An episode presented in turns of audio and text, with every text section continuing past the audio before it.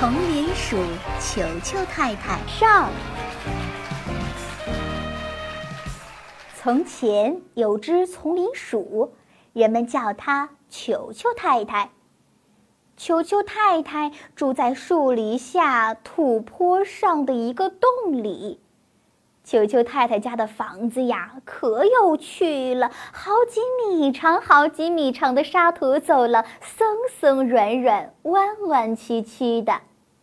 走廊的两旁是一间接着一间的储藏室，坚果窖、种子窖。这些存放东西的小屋子、小地窖都建在树篱底下错综盘结的树根之间。房子里还有厨房、客厅，专门放餐具的屋子，放食品的屋子和一间卧室。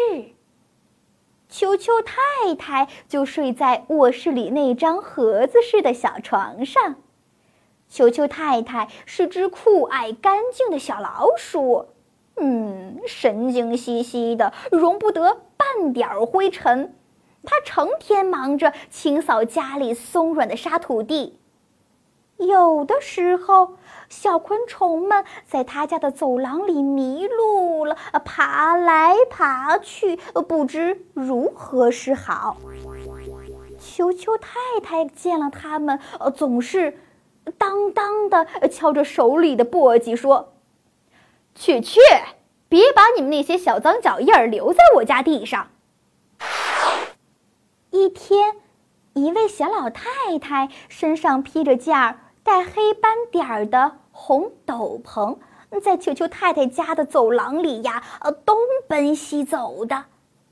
球球太太竟冲着她唱起了一首古老的歌谣：“瓢虫大妈，瓢虫大妈，你家的房子着火了，赶紧的，赶紧的，赶紧回家去救你的孩子吧。”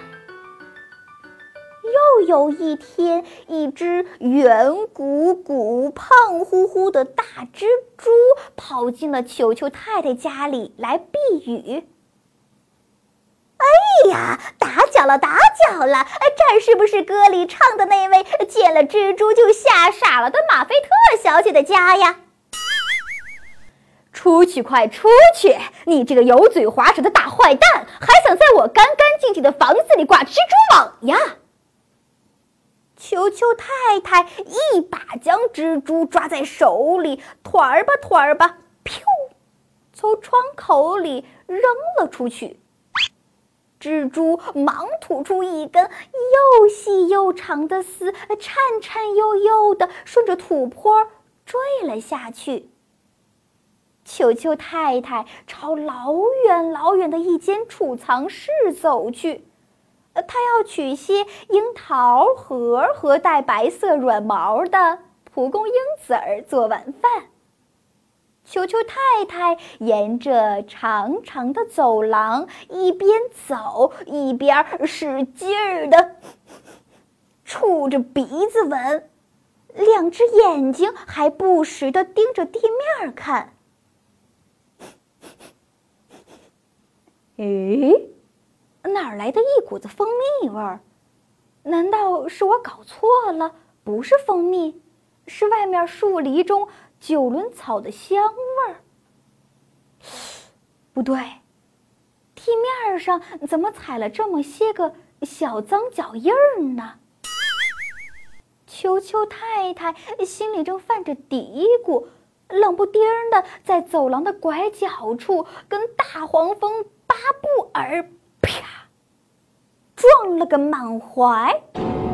嗡嗡嗡嗡，大黄蜂大叫道。球球太太怒气冲冲地瞪着大黄蜂，只恨自己手里呀没拿只把笤帚。他嘴里叨叨道：“哎呀，你好呀，巴布尔，我倒是蛮想到你那儿去买点儿蜂蜡擦擦桌子，可你到我这儿来有何贵干呀？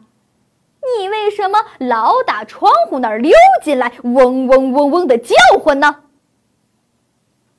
说着说着，球球太太竟禁不住冒起火来，嗡嗡嗡嗡嗡！